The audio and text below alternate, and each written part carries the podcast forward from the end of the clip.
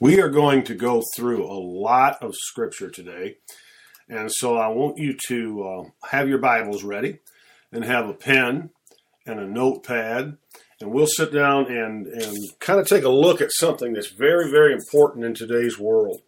Uh, there are many people who are preaching the gospel, who are uh, representing Christ, who are inclusivist. What do I mean by that? There is this school of thought in some circles that because Jesus went to the cross and died and shed his blood for the salvation of mankind, that everybody's just automatically saved. now, of course, if you are orthodox in theology, you know that we don't believe that's the case at all. And we're going to look today at what Jesus taught about the necessity of personal faith what Jesus taught about the necessity of personal faith. It's not just enough the fact of the crucifixion. It's not enough to save you that Jesus died on the cross. You have to believe that, and you have to receive personally yourself his free gift of salvation that he offers to you. Throughout the New Testament, Jesus repeatedly rejected the claim of inclusivists that his sacrificial death provided uh, salvation for believers and unbelievers alike. Instead, Jesus always, Jesus always linked eternal life to personal belief. Let's look at John chapter 5 and verse 24. John chapter 5 verse 24 it says, Truly, truly, I say to you, he who hears my word and believes him who sent me has eternal life, and does not come into judgment, but has passed out of death into life. John chapter 6, verse 40 says this For this is the will of my Father, that everyone who beholds the Son and believes in him will have eternal life, and I myself will raise him up on the last day. Finally, we come to John chapter 11, verses 25 and 26, where Jesus says, Jesus said to her, I am the resurrection and the life. He who believes in me will live even if he dies. And everyone who lives and believes in me will never die. But I want to take a look at that word believe because in the original language it means more than just simply, well, yeah, I believe Jesus exists, and yeah, I believe Jesus died on the cross for the sins of the world. The word believe in the Greek goes much deeper than that. It actually includes concepts such as following, imitating, casting aside all others. All of these meanings and so many more are included in the English word believe, uh, translated from the Greek word that's used in these verses of Scripture. So we can see that just the fact of Jesus' crucifixion alone does not save mankind, but those who believe those who follow Christ, those who forsake all other ways of salvation, those who embrace what Jesus did for them at the cross, they will be saved. Now, we could look at it this way. Let's just suppose that I took a million dollars down and I deposited that million dollars into your bank account. Now, that's a fact. Okay, I didn't. I don't have a million dollars, but we're pretending. Okay, let's just say I did. Let's just say that it's a fact that I did that. That million dollars is in your bank account, but you don't believe it. And so you never write a check off that million dollars. It just sits there, sits there, sits there, sits there. You might be in poverty, just as man is in spiritual poverty today. You might have tremendous needs that are not being met, but all the time there is a million dollars that I have deposited in your bank account. Just like mankind today is facing tremendous, tremendous dilemmas as a result of their sin, and God has provided them a solution, a remedy, if you will. He has provided salvation for them, but they don't believe.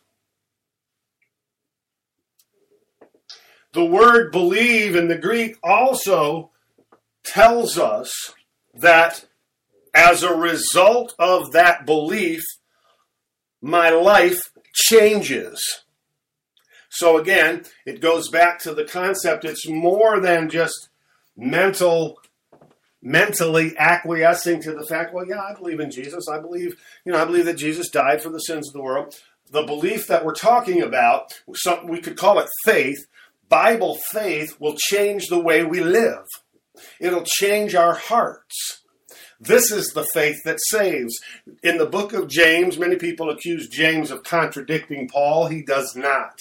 Because James says faith without works is dead. James says, can a faith without works, can that faith save? What, he, what James is simply saying is that real faith, real faith that will get you born again, real faith that will save your soul, faith in what Jesus did at the cross, that faith will change the way you live.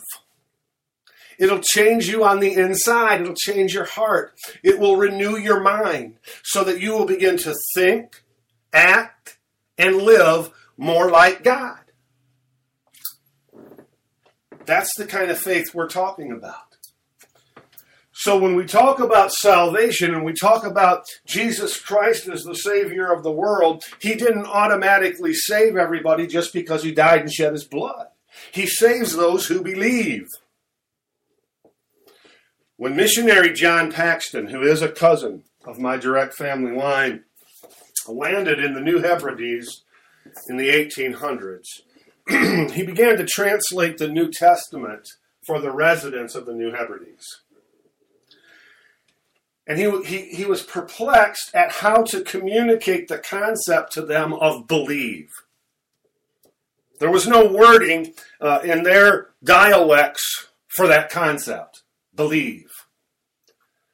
So one day he was just leaning back in a chair and he realized hey, this simple act, leaning back in my chair, is a concept of believe.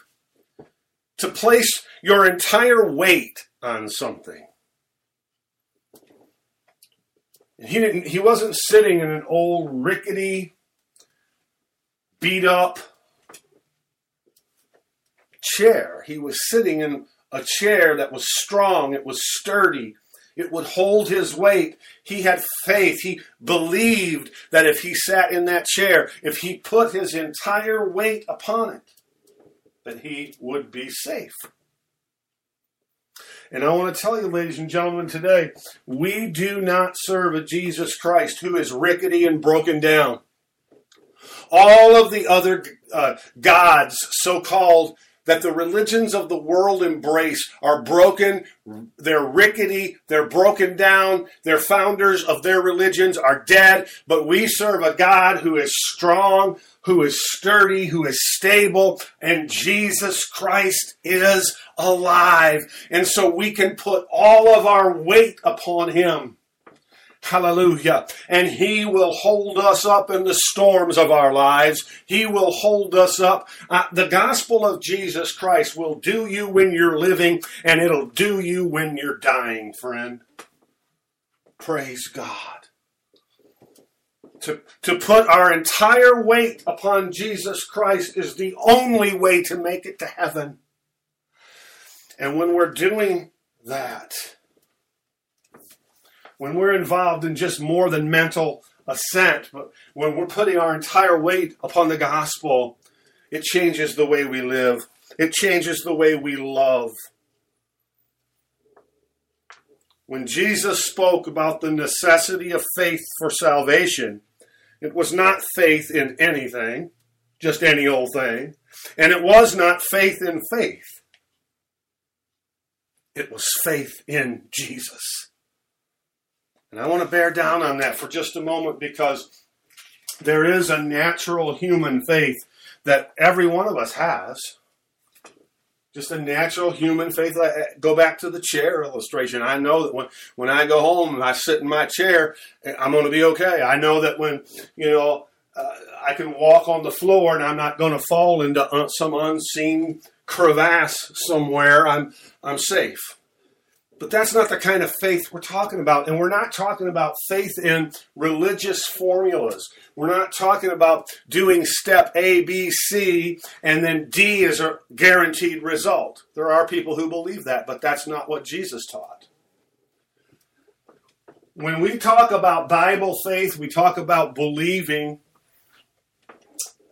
it boils down to simply one thing we look to the person of Jesus Christ, to who he is and what he did, and we trust him. We believe in him. We faith him. Glory to God. That is Bible faith. And that's what will bring salvation. That's what will bring the Holy Spirit to work in your life. That's what will bring miracles to your life.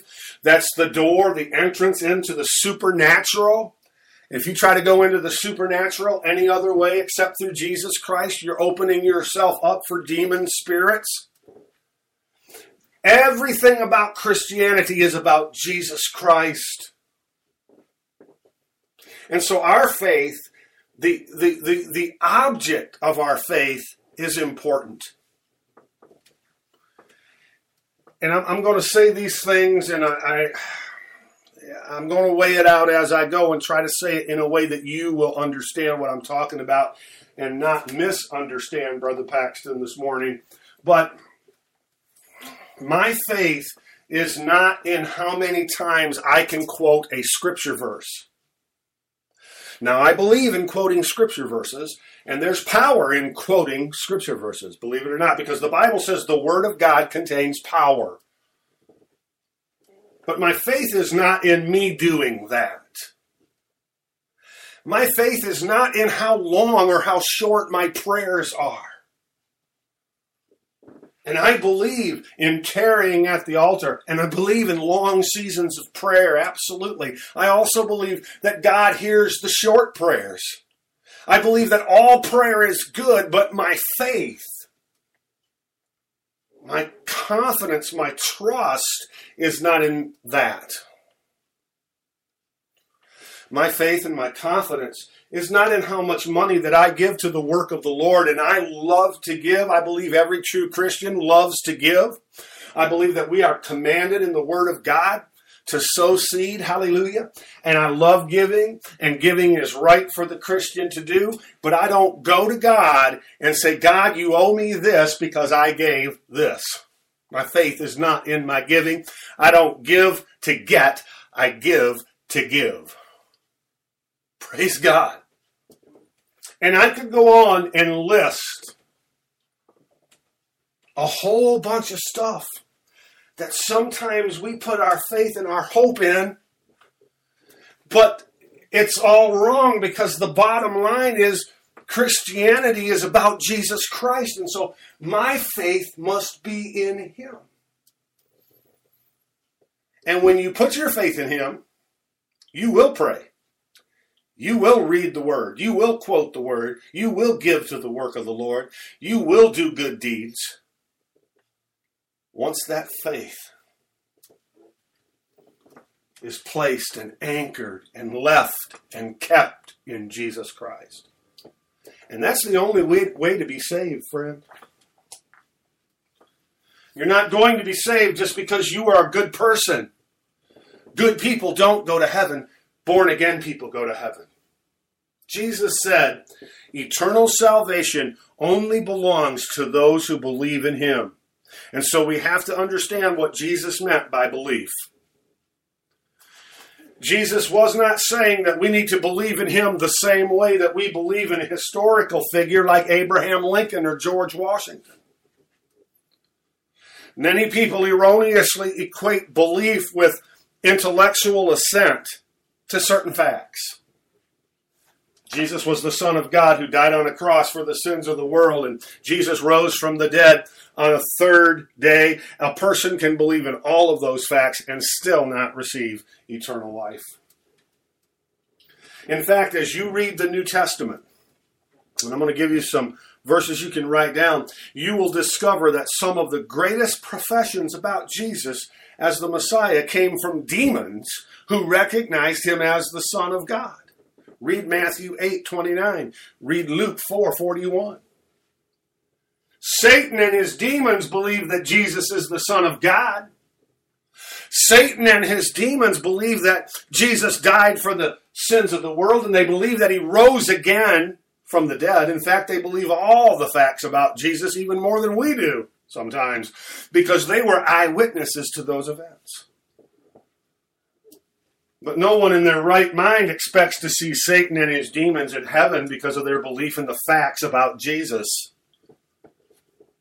Jesus equated true and saving belief with trusting in Him, clinging to Him, and resting in His sacrificial death for salvation. How do I know that? Well, let's consider Jesus' explanation of believing that he gave to a man named Nicodemus. Jesus described Nicodemus as a man of the Pharisees and a ruler of the Jews in John chapter 3 verse 1. The Pharisees were religious leaders of the Jews uh, during the time of the New Testament. They attempted to make the rigorous Mosaic law more bearable by add- adding supplement commandments in an effort to prevent people from breaking the principles of the law. In other words, we call them fence laws. The Pharisees were the experts at analyzing the law and saying, okay, uh, here's one law here. Now, in order for you uh, not to break that one law, do these five things, add these five more things to the law, and you won't break that one law. That was basically the Pharisees' job, it was their occupation. Nicodemus was a man of the Pharisees. Many Christians have the wrong idea about Pharisees. They, they kind of equate their uh, character with that of used car salesmen or some televangelists. But in truth, Pharisees were committed to showing their sincere love for God by trying to observe every part of the Mosaic law. If any person was able to qualify for heaven by sincere love for God and careful observance of the law, it should have been Nicodemus, right? Yet Jesus said to him in verse 7 of chapter 3 of the Gospel of John, He said, You must be born again. Even a leader of God's chosen nation still needed to place his faith in Jesus for eternal life. To illustrate what saving faith is. Jesus used a story from the Old Testament, which a faithful Jew like Nicodemus would have been very familiar with. Let's read John chapter 3, verses 14 through 16. Here's what it says And Moses lifted up the serpent in the wilderness.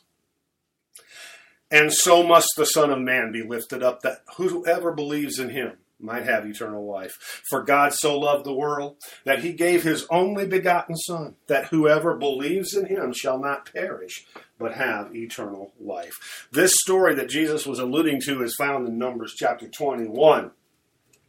Because of the Israelites' rebellion, God sent poisonous serpents. And the people begged Moses to ask God to heal them who had been bitten. God instructed Moses to make a bronze image of a serpent and place it on a pole and tell the people that if anyone who's been bitten by a serpent would look up at the bronze image on the pole, they will be healed. Let's read Numbers chapter 21 and verse 9. And Moses made a bronze serpent and set it on the standard. And it came about that if a serpent bit any man, when he looked to the bronze serpent, he lived. This is an illustration, dear friend, for you and I today. An illustration you've probably heard if you've been in Christian circles for any length of time, no doubt you've heard somebody use the topic in a message or refer to the statement, look and live. Look and live. But there's something about that gaze of faith. As we said a few moments ago, a gaze of faith is more than just knowledge. A gaze of faith will change the heart. A gaze of faith will change the way we live. Not only do we look to Jesus and receive eternal life, but we enter into a sanctification process where we begin to be transformed into the image of Jesus Christ by the power of the Holy Spirit. And this is God's plan for every single Christian. Now, God could have provided healing for every Israelite who was dying that day, but He did not. Instead, God's healing was restricted to those who demonstrated their faith in God's ability to deliver them from death by looking one time at the serpent on the pole. I want you to understand that. It's significant that all of the illustrations Jesus could have used to explain how a person could be saved from everlasting eternal death, he chose this one. And then in the best known verse of the Bible, Jesus applied that Old Testament story to the issue of our salvation. For God so loved the world, he gave his only begotten Son, that whosoever believes in him, look and live, shall not perish, but have eternal life. So again, with fear of being repetitive, God could have saved all the Israelites, you know, with a blink of his eye or a snap of his finger. He could have saved everyone who was snake bit that day, but he required faith of them. He required them to look and live. And those who demonstrated that faith, that obedience, faith and obedience are very closely connected always in the scripture, as they obeyed and demonstrated that act of faith, they were healed. Just as you and I today, God could have sent Jesus to die on the cross to just arbitrarily save everybody, but he did not. He requires a demonstration of an act of faith and obedience that we would look at the Son and live. Glory be to God. And that's your only way of salvation. That's your only hope of eternal life is to receive Jesus Christ and to put your faith in Him. And remember that the faith Jesus was talking about was a faith that includes relying upon, trusting, clinging to Him. And as we do that, there's a law of uh, nature, I guess you would say, that you become like those you hang out with. And so, if you're trusting in Jesus, if you're relying upon Jesus, if you're clinging to Jesus, you're going to become like Jesus. And that's called the evidence that you have been saved. Good works is an evidence that you have been saved. Right and holy living is an evidence that you have been saved. Forsaking sin is an evidence that you have been saved. Now, none of those things save you. Look and live. But once you look, then you live, and you live differently because you have a new power source for that life now. Hallelujah. That power source is the Holy Spirit who acts and responds to your faith. Praise God. Jesus is saying that eternal life isn't something people earn through good deeds or through keeping the law. Eternal life is given only to those who exercise faith in His ability to deliver them from the eternal consequences of sin. For the Israelites, it was a one time glance. The bronze serpent brought healing. For us, it's our belief in Jesus' ability to forgive our sins that brings eternal life. Pastor Charles Stanley illustrates this truth in this way. He says Imagine an apartment building is on fire and a woman is trapped on the ledge of the third floor. Firefighters are holding a net below her and urge her to jump. The woman leaps from the burning building and lands safely in the net. What saved the woman's life? Obviously, it was the net. No one would say that the woman saved her own life. Instead, the firefighters saw the woman's need, formulated a plan for her deliverance, and executed the plan. All the woman had to do was to have enough faith in the net to take the leap. Glory to God. It's important to note that it wasn't the woman's action of jumping that saved her. Her leap of faith simply bridged the gap between her need and the provision that was waiting for her below. The same is true of faith in Christ. No one is saved by his or her faith. Instead, Jesus taught us that our faith bridges the gap between our need for God's forgiveness and His provision for our need. And so only those who look to Christ for salvation shall live. And this is the urgent message that you and I today should share and clearly share with others. Jesus teaching that only those who exercise faith in him will be saved should forever settle the matter. And it's a powerful exercising of faith. Faith is that which bridged the gap between our need and God's provision. And faith is faith is the key that unlocks the door to the changed life. The provision is already waiting for us. Eternal life is the first step into a changed life. Eternal life prepares us for heaven, and continued faith allows the Holy Spirit to prepare us for holiness. And this is the message that we must once again share with all who will listen. And even sometimes, man, when they turn a deaf ear to you and don't act like they're listening, maybe they are.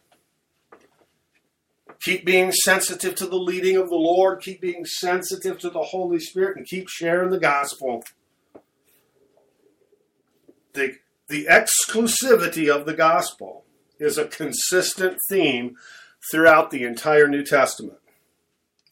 And Jesus demands personal faith if a person is to be a Christian, if a person is to be saved, if a person is to make heaven their eternal home, then Jesus taught the necessity of personal faith. And I'm going to leave you today reading our first three scriptures once again.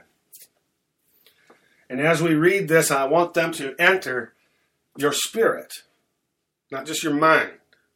Okay, I mean, I, I know you got ears, and when we read these verses, they're going to go in your ears, but they need to get down into your heart, and you need to be able to share this with others.